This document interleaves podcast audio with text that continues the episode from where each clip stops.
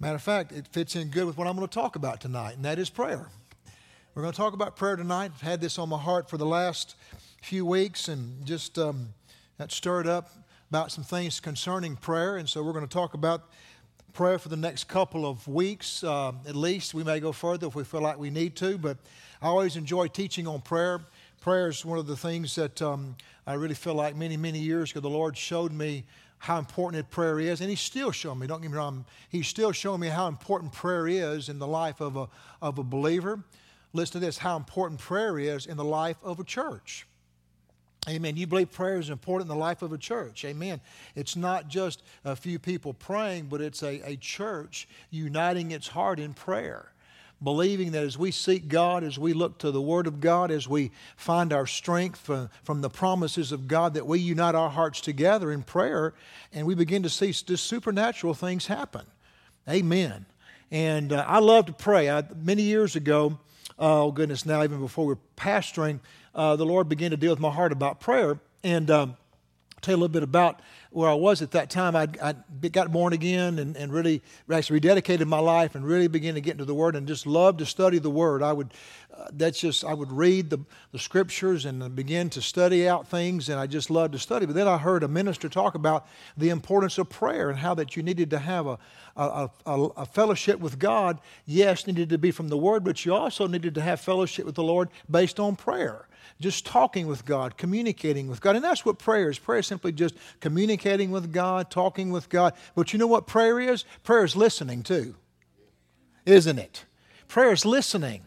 Uh, remember, I heard someone uh, describe a person that's a mentor of, of mine spiritually and said, You know, that, that fellow prays different than I've ever, ever heard anybody pray. And he said, I was peeking in. He was doing a special meeting at this particular church, and the pastor peeked in to where he was, and he said he was sitting in the middle of the floor and he was talking, talking to like, who's he talking to? And he was just talking to God like God was sitting right there. He said he'd talk a while, then he'd be quiet. And he'd listen. And he'd talk again, he'd listen. And that's what prayer is. Prayer is talking, speaking to God, but prayer is also listening, isn't it? Prayer is not having any kind of preconceived plan or agenda. Prayer is just going in and getting God's agenda, God's plan, and following that out. And so we're going to talk about this subject for the next couple of weeks. And I think we're going to be helped. Anybody believe the Word can help us in the area of prayer? Absolutely. So if you have your Bibles, turn with me to the book of John, chapter 14. John, chapter 14. If you also want to go ahead and find Luke, chapter 11, John, chapter 14, Luke, chapter 11. The title of this little series is this When you pray. When you pray. And we'll go over some scriptures here in a little bit that'll, that'll you'll see where I got this title from. But in John chapter 14, beginning with verse 12, one of my favorite texts on the subject of prayer, of asking God, of seeking God, of looking to God, these words were spoken by the Lord Jesus. He said this Most assuredly I say to you, he who believes in me, the works that I do, he will do also, and greater works than these he will do because I go to my Father. Now, the works he's talking about, greater works, is not necessarily in the, the quality of the works, it's just the quantity of the works. In other words, believers now would go out empowered by the Holy Spirit and begin to see supernatural things happen. And um, I hope you believe and you're convinced that, that God can use you, uh, mm, that God can use you to see supernatural things happen. Amen and your prayers and your trusting God and you extending your faith and, and, and using the things that you know concerning prayer and your walk with God. And so he said this He said, Listen, greater works than these you will do because I go to my Father. Verse 13. And whatever you ask the Father in my name, that will I do, that the Father may be glorified in the Son. If you ask anything in my name, I will do it. He didn't say, I might do it. He said, I will, I will do it. Now, there's several things to see here that I think are important, and we're just going to take our time as we walk through some of these things. Some of this will be uh, perhaps a little bit of a, a, review for some of you, but I believe for some of us it's going to be some things that we're going to see in a way maybe we had never seen it before. But he said this He said, Whatever you ask the Father in my name, I will do it, that the Father may be glorified in the Son. Now, let me ask you a question How do you get God involved in your life? You ask Him. You ask Him, don't you? You ask God to get involved. How you born again? You ask God. By faith, you simply say, Lord Jesus, I need you as my Lord and Savior. Come into my life. Be my Savior. Be my Lord. Be my King. You ask. It's not just enough to think it. You have to do what? You have to ask. So we get God involved in our life by, by asking. But if we're not asking, we're not praying, we're not seeking God in prayer, guess what? God is not involved in our life. Is He? Now, that area is certain to a certain degree, but yet when we want God to get involved in our life, what do we do? We ask Him. And the scripture says this in the book of James you have not because you what? You ask not. You have not because you ask not. Many people have the belief, well, God knows what I need, and you know He's aware of it, and He's sovereign, and He'll take care of it. I don't have to ask Him. I don't have to, you know, go to Him in faith. He just He just already knows, so He'll do it. And that's not true. Scripture says God knows what we have need of before we ask Him. And so asking is a part of prayer. It's asking God. It's, it's coming to Him, and we'll talk about that a little bit more in just a moment, but it's realizing we have some needs in our life. We have some things that we need to talk with God about. But we have to ask Him. And I think sometimes, you know, people are frustrated in their walk with God because, you know, well, God's not, not doing anything in my life. I don't see any real changes, you know. I just not seeing things like I want to see happen. And, and you may ask a person, well, are you praying? Are you asking God to get involved? Well, you know, not really. I just, you know, He knows what I need. Doesn't He? And yes, He does. He's all knowing. But yet we still have to do what? We still have to ask. We, and, and it takes faith. And we'll talk about that. It takes faith to ask. It takes faith, confidence in God based upon His Word to come to Him and to ask Him. And so He said this once again and whatever you ask in my name, that will I do, that the Father may be glorified in the Son. And so if we want God involved in our life, we ask Him. We ask Him to get involved. Glory to God.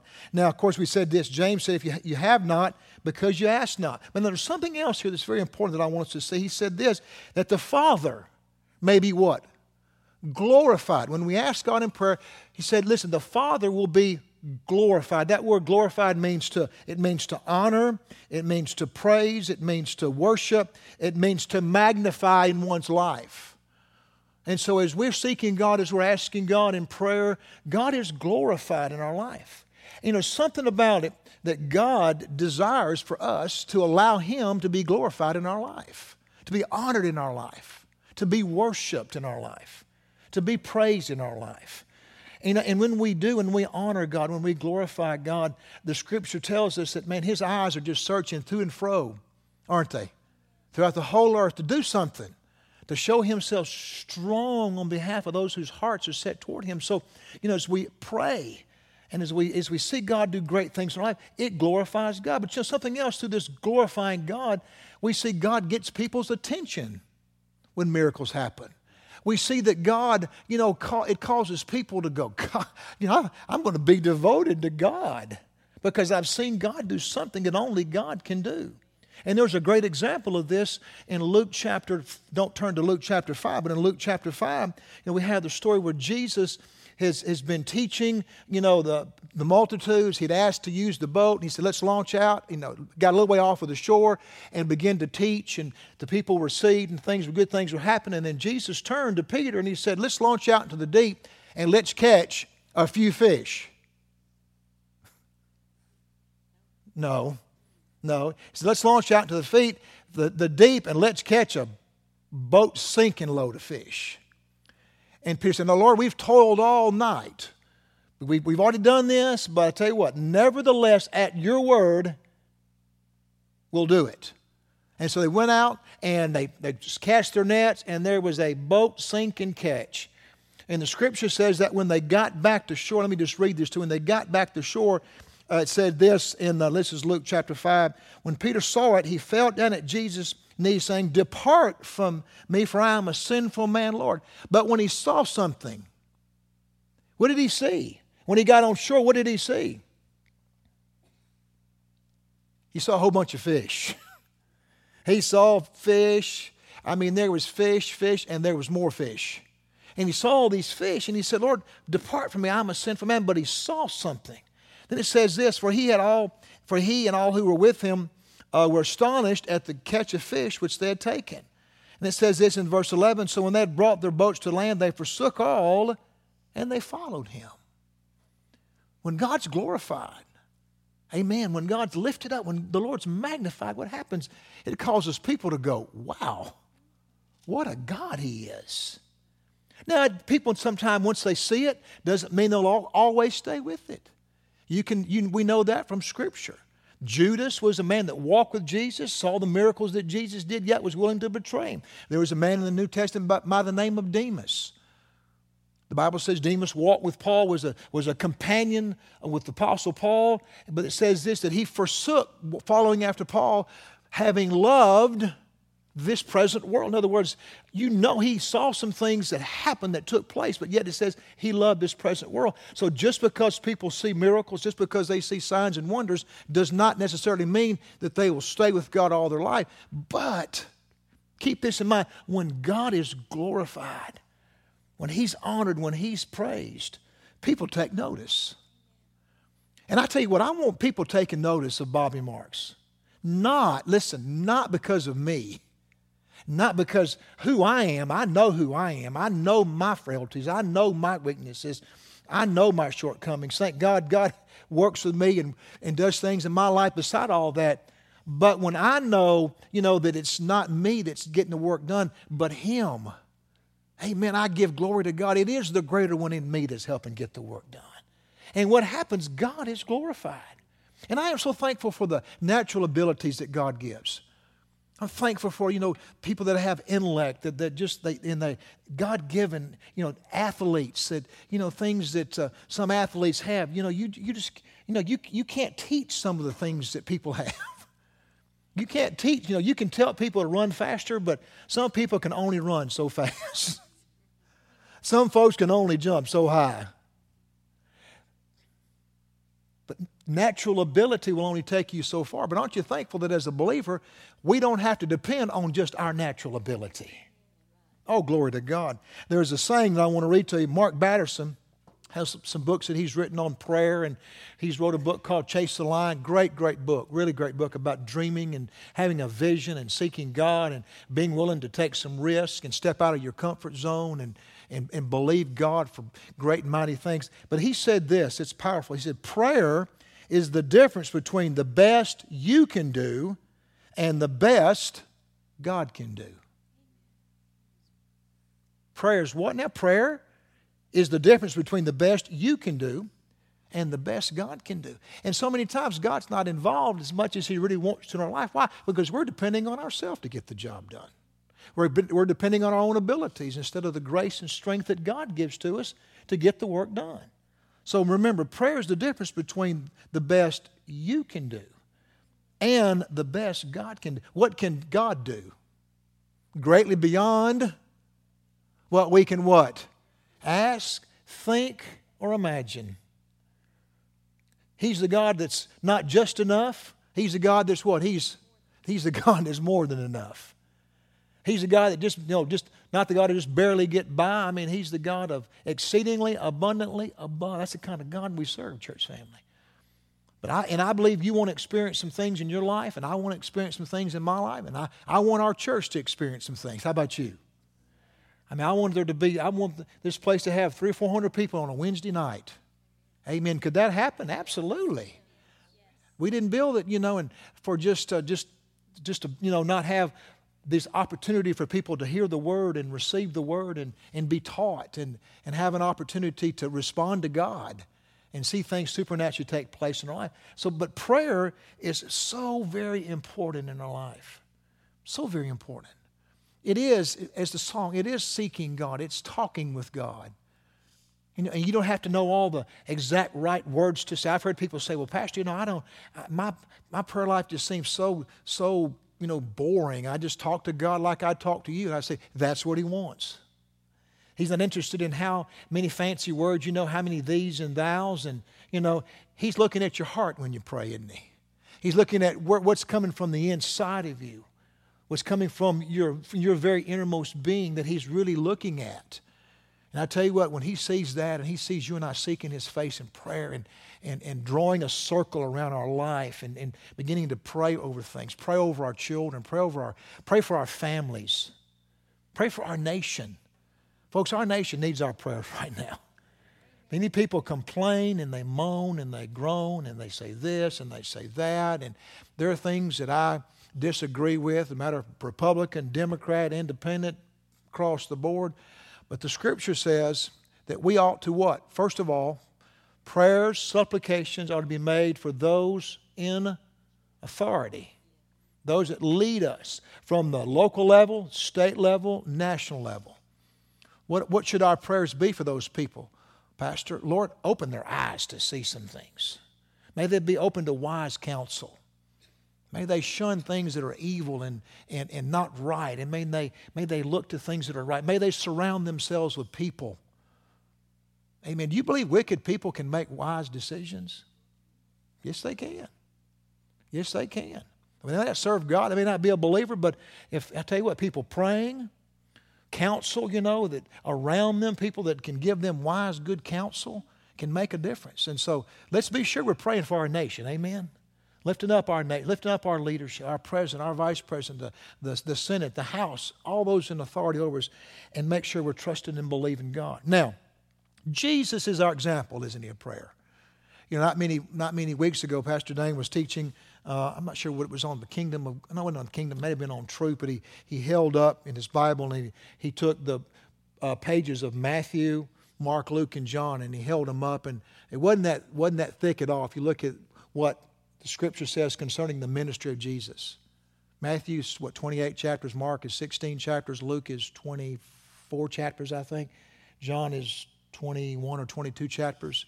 And so you take all that, 100 or so chapters, that's a very, very minute part of the entire scripture. But that little, that little stretch there from Matthew to Mark and of, Matthew to, to John, but also obviously the New Testament with, with you know with Acts and Romans and all the letters to the epistles. We take all of that. But I tell you what, we need to look at Jesus, folks, and what is his example in prayer. And Jesus tell, tells us in, his, in the Word that his lifeline to the Father was prayer. Jesus would pray in the morning. A great while before day, he'd rise up and pray. He'd pray at night. There's times the scripture says he would pray all night. All night he would pray. And the disciples, you know, they weren't the, they weren't the brightest. They're like a lot of us. They just weren't the brightest bunch. But they finally caught a hold of something. There's miracles, there's things happening after he prays. Something happens when he starts praying and, and talking to God because Jesus would say this, you know, I don't do anything unless I the Father leads me to do. it. I'm prompted by the Father. I say what I hear Him say. I do what I see Him do. How is He getting that? Just because He was the Son of God? No, because He sought God in prayer. He prayed. He looked to the Father for help and strength. So he spent time before God in prayer. And so, you know, obviously, if, if we see Jesus, Him being the example of that, then it probably behooves us to pay attention, doesn't it? And it probably behooves us to go, okay, I'm going to learn from that. I'm going to look at his life and see some things I can learn about prayer. Now, in Luke chapter 11, go ahead and turn to Luke chapter 11. If you haven't found it yet, Luke chapter 11. If you don't have a Bible with you, you can follow along with us on the screens. But it says this in Luke chapter 11, beginning with verse 1. Now it came to pass, as he was praying in a certain place. You know, sometimes when you read Scripture, I know when I read Scripture, especially Scriptures that I've maybe read a number of times before, how that you can just kind of speed read it. Now, I know maybe I'm the only one that's ever done that.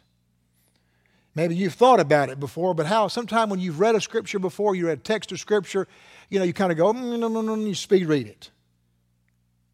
But now, when you slow down and read the scriptures, uh, sometimes things that you that you've read before, you read it and, and, things just jump out. And that's what happened to me as I was reading this because I there's no telling. I wouldn't even want to guess how many times I've read this. I I, I mean, just a lot. But it said this now it came to pass as he was in a certain place, when he was praying in a certain place. I think Jesus had places of prayer, places he would go to. And the Bible says this one time go to your closet and pray. Does that mean everybody's got to go to their closet and pray? Everybody find your, you know, we've heard people say their prayer closet. I know what they're talking many times, talking about this is where I pray. This is where I go and fellowship with the Lord. This is where I go and express my needs and my desires. This is where I go and this is where I go and talk to God. But it's a certain place. Not in my house. Now, you don't have to do this, but at my house, I have a certain place that I, I meet almost every day with the Lord and pray. Read the scripture, meditate, pray. It, but it's a, it's a place, it's a certain place. And there again, so I don't want you to get tied to this. I'll say, oh, now I've got to find me a place, you know, or I, I, my place is in the car on the way to work. That's a good place to pray. You think it's good? You think it's good as you're going to work to be praying? Can you pray? Can you pray? Can you be spiritual and pray on your way to work, fighting what we think is bad traffic in Dothan? it's really relative. It really is, isn't it? But can you can you pray sitting at your desk at work? Absolutely. But you have a certain place where you pray. Place that you go and you commune with God. So he says a certain place, and we had ceased uh, when he had ceased that one of his disciples said to him, Lord, teach us to pray as John taught his disciples. Now, he, he's not asking here, listen, the disciple is not asking Jesus to pray for them. He's asking them what? Teach us how to pray. Let me ask you a question. Nobody raise your hand or just, just kind of look straight ahead we won't, not, we won't know we're talking about you. But was there ever a time in your life where you needed to be taught how to pray? you heard pray. You need to pray. Everybody needs to pray. Christians need to pray, but the only problem sometimes with how do I pray? And we know that prayer is just offering up your heart to God, thanking God, worshiping God.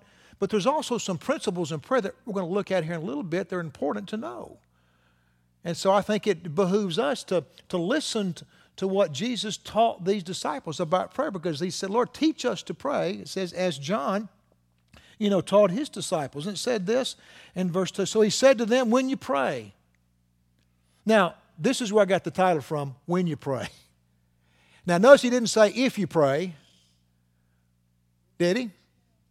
Didn't say, you know, if you feel like it in church. But it's almost like it was kind of like, yeah, this is a part of your life when you pray.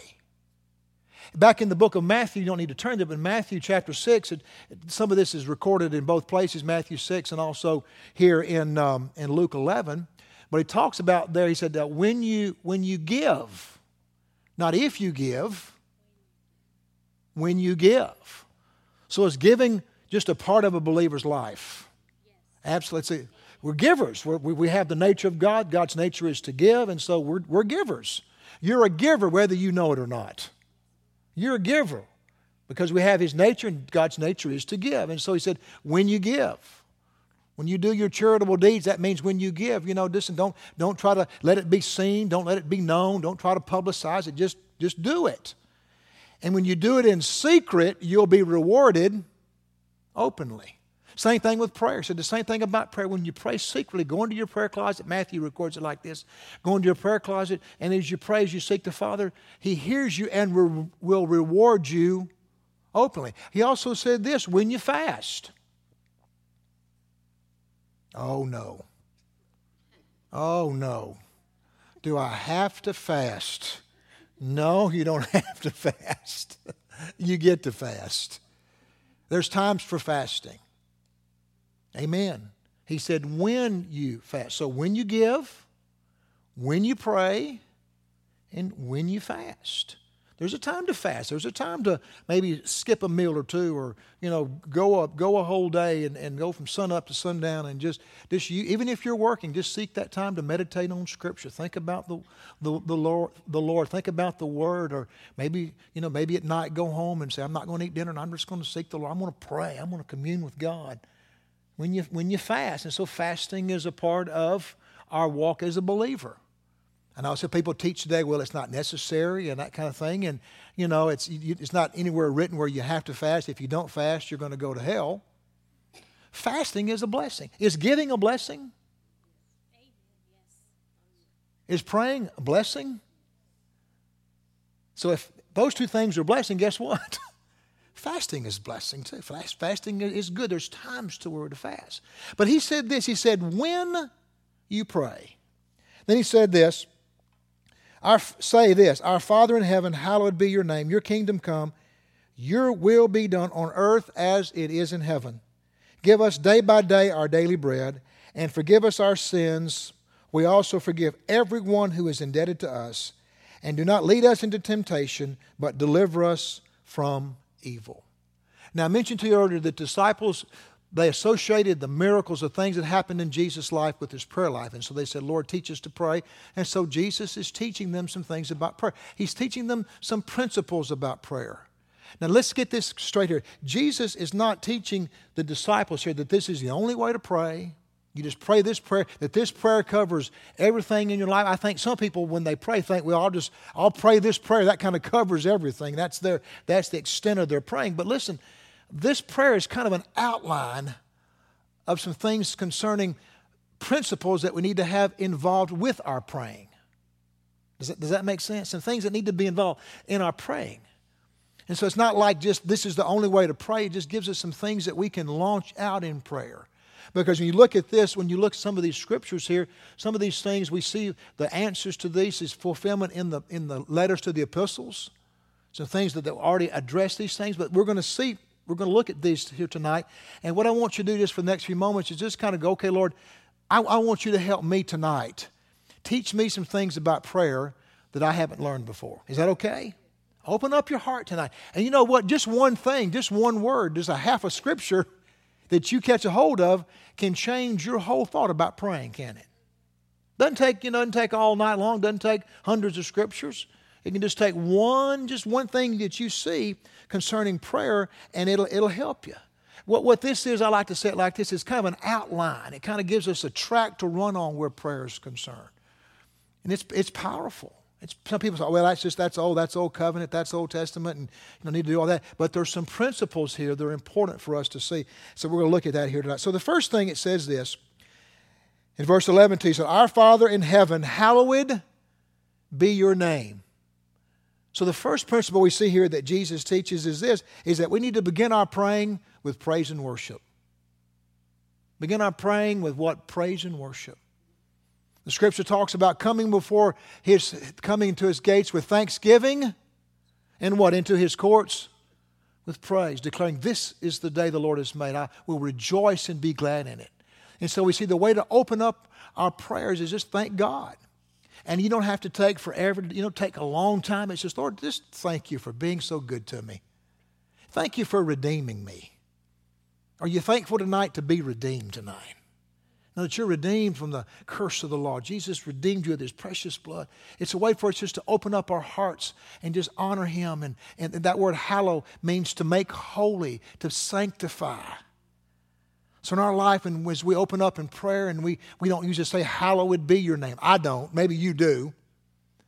But I say, Lord, I praise you. Thank you that I can come. I, I honor you with my worship tonight. As we talked about, in the, as we sang in the song about, about worship about honoring God with our lives, that that's the way we start out.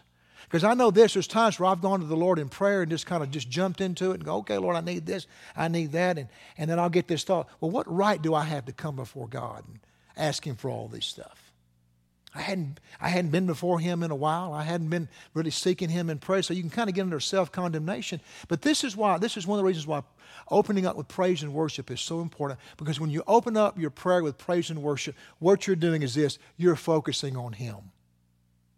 Not your shortcomings, not your weaknesses, not how you haven't prayed in two or three days or, or longer. But what you're doing is what? Lord, I'm looking to you right now. I've got you in my, in my sights. I'm not looking at myself. I'm looking at you and who you are and what you've done. And folks, I tell you what, when you get to thinking about the Lord and how, how good He is and, and what He's done, there's a song we used to sing some, we sang it here much, but when I think about His goodness and what He's done for me, when I think about His goodness and how He set me free, the song says it'll make me dance, dance, dance, dance all night. Amen. When you do what? When you think about His goodness. And you can worship Him for His goodness. You worship Him for His faithfulness. And what that does, it takes your eyes off of you and your weaknesses and takes your eyes off of what you're even coming to pray about, which you'll get to. But your focus is where? Your focus is on Him. And anybody think that's a good thing when you focus on Him? Not on yourself, not on your weaknesses. Listen, not even on your problems or your challenges that you're facing. So we worship him, we honor him as we come into his gates with thanksgiving and into his courts with praise. Worship puts us in remembrance of who He is. Who is your Father? Who is He? Is He, is he just enough for you or is He more than enough? Did He just barely redeem you or you redeemed fully? I mean, we're redeemed fully, aren't we? We've been purchased out of the slave market of sin into the family of God. It brings us in remembrance of who He is.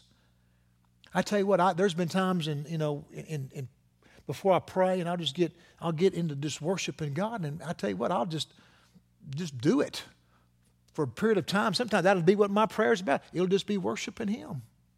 Thank you, Lord. I, I brought into remembrance once again of how good you've been to a coach's son. Glory to God. How good you, faithful you've been to me.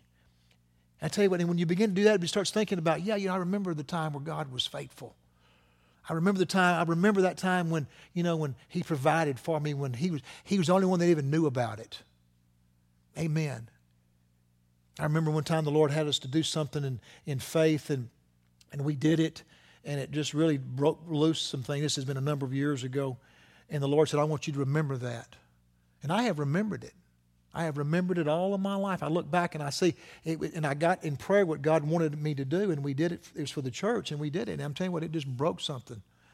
Do you believe God has breakthroughs for you in prayer? Oh, my goodness. You see it here first, though. You get it in prayer. But worship, to honor, to glorify. You know, when we come to church and we encourage people to lift their hands and to sing, it's not because we just want you to do that. And listen to this it's not because just God's looking down and going, okay, I'm taking notes. Uh, you're not worshiping, you're not work, you know, your hand's not right. That's not, that's not what it's about. Worship is for us. The Bible says this if we don't worship, the rocks will cry out. Isn't that what it says? So God, we, God doesn't need us to worship. Worship is for us. It gets our heart set on Him. It gets our eyes and our focus set on the Master. And so we open up with worship and praise. We thank God for what He's done for us and what He continues to do. But listen to this. Also, it says this that same verse, the second principle I think He teaches here, is teaching us is this ask God to have His way in your life. Do you think it's okay for you to pray at times, Lord, your will be done in my life? Absolutely. You know, Jesus was in the garden praying there and you know after he's spent time with the disciples he goes to the garden to pray and he says lord if it be possible what let this cup pass from me? Nevertheless not my will but your will be done. And so when we come to god in prayer and they're getting to that you don't have to follow this order every time you pray. This is just some things you can look at some things you can think about as you're praying as you're going through your day and you know as you're as you're walking with the lord. Lord listen well, I want your way in my life. I don't want my way.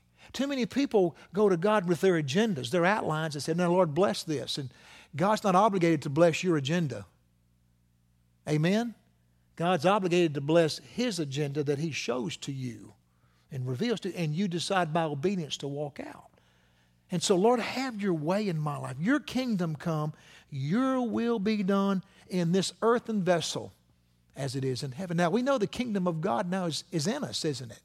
So the Bible says. Jesus even said, Lo, don't look, say here, lo, there. The kingdom of God is within you. And so we're a part of the kingdom of God now, but I want, and I know you do too, I want God's will done in my life. But so, folks, God's will is not always done on the earth. Is it? Is it God's will for, for people to be murdered and for people to have terrible things happen to them? No, not His will. Now, some people would tell you it is, but it's not. There's a devil that's out to steal, kill, and destroy. But I'm so glad our Savior didn't come to steal, kill, and destroy. Aren't you? Did, what did He come for? Came to give us life and life more abundantly. So we start seeing some things. Lord, I want your way done in my life. Let me, let me just share this with you. You know, when we were getting ready to move to Dothan to start this church, um, and this has been back in 19- 92. We were praying, seeking God. And, and I tell you, I can't tell you how many times I pray, Lord, I want this to be your will. because I knew in my, you know, I just had heard Dothan in prayer, and so we came here and looked over the city over. We prayed, and we went back to Tulsa, and I'm praying, Lord, I want Your will. I want Your will. I want Your will to be done in my life. I don't want this just to be Bobby Marks. I want this to be Your will. And just, just so, so sweetly on the inside. I didn't hear a voice. Didn't, it wasn't a thundering voice. It was just a still small voice, and said, "It's my will." And I thought, that's all I need. That's all I need. I don't have to have any flashing lights. I don't have to have any angels. All I've got to know is if it's His will, I'm going to do it. Amen? And the best place to be is the will of God. But you know, the will of God can be challenging at times, can it? It doesn't mean you're going to float through life on flower beds of ease because you don't have any challenges and it's going to be perfect. You can be right in the very center of the will of God and have hell all around you. But when you know you're in the will of God, I tell you what, you can go, oh, I'm right where God wants me to be. I'm in the best place I can be right now. Where is that? In the will of God and His perfect will. Glory to God. And so Jesus said there, listen, he prayed this, on, pray that his kingdom would come, his will would be done on earth as it is in heaven. So as we come before God, I mentioned this, as we come before God, we don't come with our own agenda, we come with his agenda, what he wants. Colossians 1 9, let me read this to you. If you want to turn there, you can, but I'll read it to you. Colossians 1 9 says this For this reason, we also, since the day we heard it, do not cease to pray for you and to ask that you may be filled with the knowledge of what? Of His will. Filled with what? The knowledge, the knowing of His will. And so Paul's prayer for the church at Colossae was this, and I want you to be filled with the knowledge of his will in all wisdom, he said there, and spiritual understanding. This is a prayer we can pray for ourselves. Lord, I pray and desire and believe that you're filling me with the knowledge of your will in all wisdom and spiritual understanding. You can pray that for your kids. Amen. You can pray that for you can pray that for your pastor. I'll take that prayer. Lord, fill Pastor Bobby. Fill him with the knowledge of your will in all wisdom and spiritual understanding, that he'll know what, what we're supposed to do as a church family. Glory to God. So we, we're asking and believing that God is showing us his way. Amen. Number three, here, real quickly. Number three. Another principle we see here from this teaching on the Lord, the Lord's teaching his disciples on how to praise this. You can pray for specific needs and desires in your life. Said this, once again, this is Luke 11, 3. Give us this day our daily bread. Now, thank God we have a scripture in Philippians that says, But my God shall supply. Come on, somebody help me out. My God shall supply what? All of your need according to his riches and glory by Christ Jesus. Anybody ever used that verse of scripture before? I bet you have. But I'm believing that you are, you've already supplied all of my needs, and it's done according to your riches in glory by Christ Jesus. We see God providing for our, our, our needs in our life, the things that we have need of. Thank God he, he knows that. Scripture even says that we're to come boldly, you know, before Him and ask Him and believe Him for the, the things that we have need of in our life. And I am so thankful for that, and I know you are as well too. But you know what? God also wants us to come and express our desires.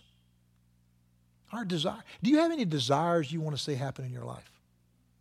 Anybody have any a vision or a dream about something you want to see take place in your life? Do you? Something's bigger than you.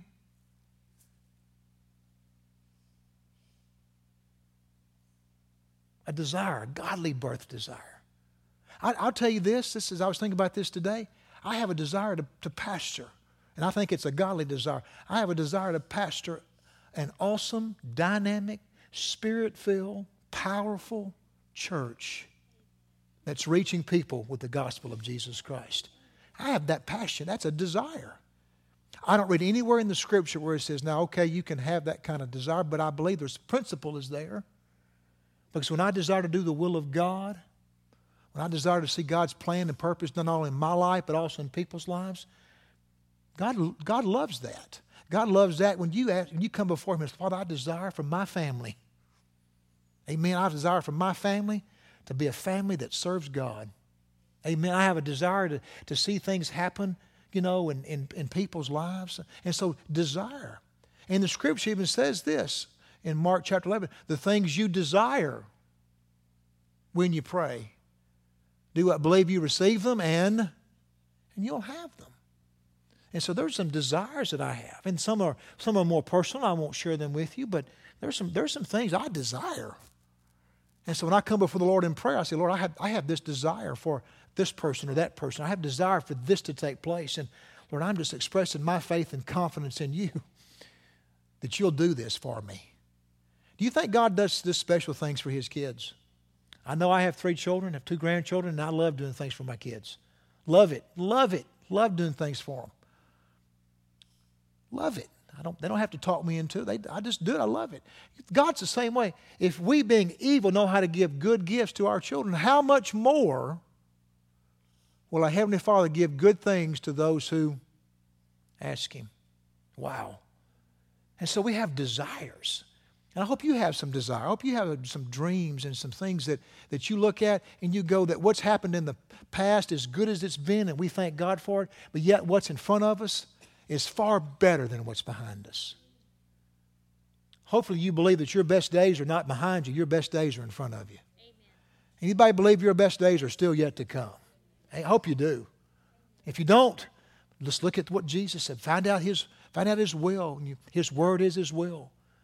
And so we can find out what the Word says. We can go to God in prayer and we can begin to let the Lord reveal some things to us. And He'll show us things and He'll begin to see some things. You know, uh, this is something that just really came up big in me listen to these words. When you are full of hope, when you're full of hope, your future is more important than your past. When you're full of hope, say when you're full of a dream, when you have a vision, your future is more important than your past. We've all had good things happen to us, hadn't we? We've all had some challenges, but if we're full of hope and a dream that what's in front of us, our desire to see things happen, I'm telling you what, I'm telling you, the sky's the limit. Absolutely, it is. Of course, trusting and believing and looking Him and asking Him and asking Him to get involved and see Him do things in our life. You know, the story in the, in the book of Mark, chapter 10, if you want to turn there, you can. If not, I'll just read it to you. But Mark, chapter 10 is a story of blind Bartimaeus. And you guys know the story. He's, he hears that Jesus is coming. He begins to cry out, Lord Jesus, have mercy on me, have mercy on me. And those that are standing by said, Hey, the Lord's calling for you. And so he threw down that beggar's coat and he went running to Jesus. And listen to these words. It says this in Mark 10, Mark 10 verse 51. So Jesus answered and said to him, What do you want me to do for you? What do you mean, what do you want me to do for you? The blind man said to him, Rabbi, a Rabboni, that I may receive my sight. Then Jesus said to him, Go your way your faith has made you well. And immediately he received his sight and followed Jesus. Jesus knew that he was blind, didn't he? Absolutely, but he still wanted him to do what? Ask. What is it you want? I don't want to get to the end of my life and, and, and, and the Lord go, when you get to heaven, go, you know, if you just asked me and really believed me, I'd have done that for you. You know, he's going, you know, and it's not, it's not condemning. It's not judging. He just goes, Lindsay, goodness, girl, if you had just asked me, I wouldn't have hell I'd have given you. I mean, the scripture says it's your Father's good pleasure to give you the kingdom. Amen. Amen. You say, well, how do I know if it's it's a if it's a right desire, if it's a godly desire? You know it in your heart. You know it in your heart, don't you? When you're walking with the Lord, when you have fellowship with God, you know things that come out of your heart. You know, you're praying, all of a sudden you go, you know, Lord, I think I, I think I want uh, five million oil wells, and I want a yacht, and I want a Bentley for Monday and a Mercedes for Tuesday, and just write down the. Do you think that's a godly desire? But do you think God wants you to have nice things? Yes. Read about heaven. Heaven is a very, very wealthy, rich, extravagant place. Amen. So God wants us to enjoy some things right down here. I believe that with all of my heart. So we see then his desire was was to be his desire, his desire, need and desire. Well, I want to see. I want to see. Well, don't you want to see some things that you hadn't seen yet in the Word? Is it your desire to see some things in the Word you hadn't seen yet? I hope it is. Listen to this the scripture talks about the boldness, and that, that same chapter of Luke 11 talks about the boldness of a man that came to had a friend and he had some friends come to town and he didn't have enough food to feed them. Remember that story? He came, he says, he comes to him, he's at night, knocks on the door, and says, Who in the world is that? He said, Hey, listen, I got somebody that's come and we need some pizza. You got any frozen pizzas on there? And he said bread. He said, of course, well, we'll, we'll make it pizza. So you have any? He said, well, it's, it, I'm in bed. Kids are in bed. It's late. What are you doing here? And, and he said he gets up and he gives him what he wants. Why? Why? Because of his persistence, his consistency, because of his boldness the, the New Testament, I think even maybe the New King, the, the King James and the New King James, I think uses the word importunity. But it's the word boldness, consistency, persistence. I tell you, when you come to God in a persistent, not just nagging Him and you know just bugging Him all the time, but just in, in a faith, Lord, thank you that you've done this. Thank you that I've asked you, and I believe I received. I'm telling you, we'll see the hand of God do great and mighty things. Can you say Amen? Amen. The, la- the fourth thing is this said this, and forgive our sins, for we also forgive everyone who is indebted to us. And what I get out of this is maybe something a little different, but I, what I get out of this is live tenderhearted. Live tenderhearted. Live tenderhearted. Scripture says this, Ephesians 4.32, and be kind to one another. Paul is writing to Christians at Ephesus, believers. So he's writing to believers, and what does he say to believers? Be kind to one another. Ain't that amazing? You had to tell believers sometimes be kind to one another. Anybody, and don't look next to you, anybody known any mean Christians? I mean, just ornery Christians. You wonder, are they really, a, really, you know, I know God looks at the heart, uh, so yeah, but just known any mean believers. Just absolutely just thought, whew, and I'm being serious. Anybody know any believers that weren't very tenderhearted? Have you ever not been tenderhearted? I know I have. I have, one of the things I have to work on is just kind of tough it up and keep going. And you know, if the bone's not broke and it's not sticking out of you, and you're, you know, you don't have the gas this big, just tough it out and keep right on going. You know, but it's good. Do you think you ought to be tenderhearted? It says here, be tenderhearted, be kind, be tenderhearted, forgiving one another, even as God in Christ forgave you. Be tenderhearted. Yes, come to God, and if you've, if you've sinned, ask God to forgive, and He has, thank God. Repentance is turning the way you're going, turning to God, have a change of mind, have a change of action. But He also says this we also forgive everyone who is indebted to us. Is that something to make a part of your prayer time? Absolutely. Lord, if I have anything that's ought toward anybody, if I'm holding any grudges, I'm mad you know, at this person or that person, you know, whatever. Just, Lord, show it to me.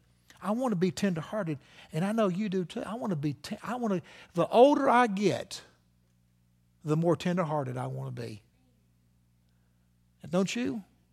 More old, the older I get, I turn 60. I know I don't look 60.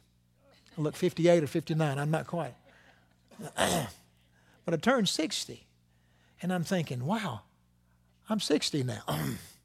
I don't know what I don't know what this is kind of like. Well, that's a little different. So, but you know, I thought, nah, no big deal, just a number. I'm as healthy and strong as I've ever been.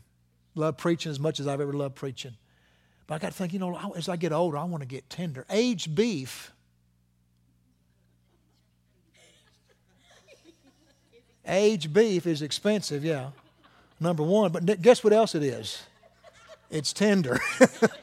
Yeah, Kobe beef. You go buy a Kobe steak somewhere and you'll find out how much it is. But aged beef is what? It's tender, isn't it? It's tender. I mean, you can cut it, suppose you can cut it with a fork. I mean, it just melts in your mouth, not in your hand, you know, anyway. Um, but you want to be tender hearted, don't you? You think that's a prayer? You ought to be tender hearted toward, listen, be tender hearted toward people, but how about this? Be tender hearted toward God. Be so sensitive in your spirit and your heart to the things of God. Don't get calloused and cold and indifferent. And that comes about, a lot of that comes about by praying, seeking God. Stay open in your prayer. Lord, show me the way. If I'm missing it somewhere, let me know. And then we'll close with this. Thank God for His grace to live life. Said this. As he closes, said, Do not lead us into temptation, but deliver us from the evil one. Thank God we are delivered from the evil one today. Amen. Jesus spoiled principalities and powers. He made a show of them openly. He triumphed over the devil in his death, his burial, his resurrection, and his ascension. The devil is a defeated foe. We're going to talk more about that on Sunday. He's defeated already. We don't have to defeat him. All we got to do is just fight the good fight of faith and enforce the victory. What I saw from this just really, I don't know it just came, came to me was this. Thank God for grace to live. He said there, but deliver us from the evil one. The Bible says the grace of God has appeared to all men, teaching us that doing what? That denying ungodliness and worldly lust, how to, everybody say, live.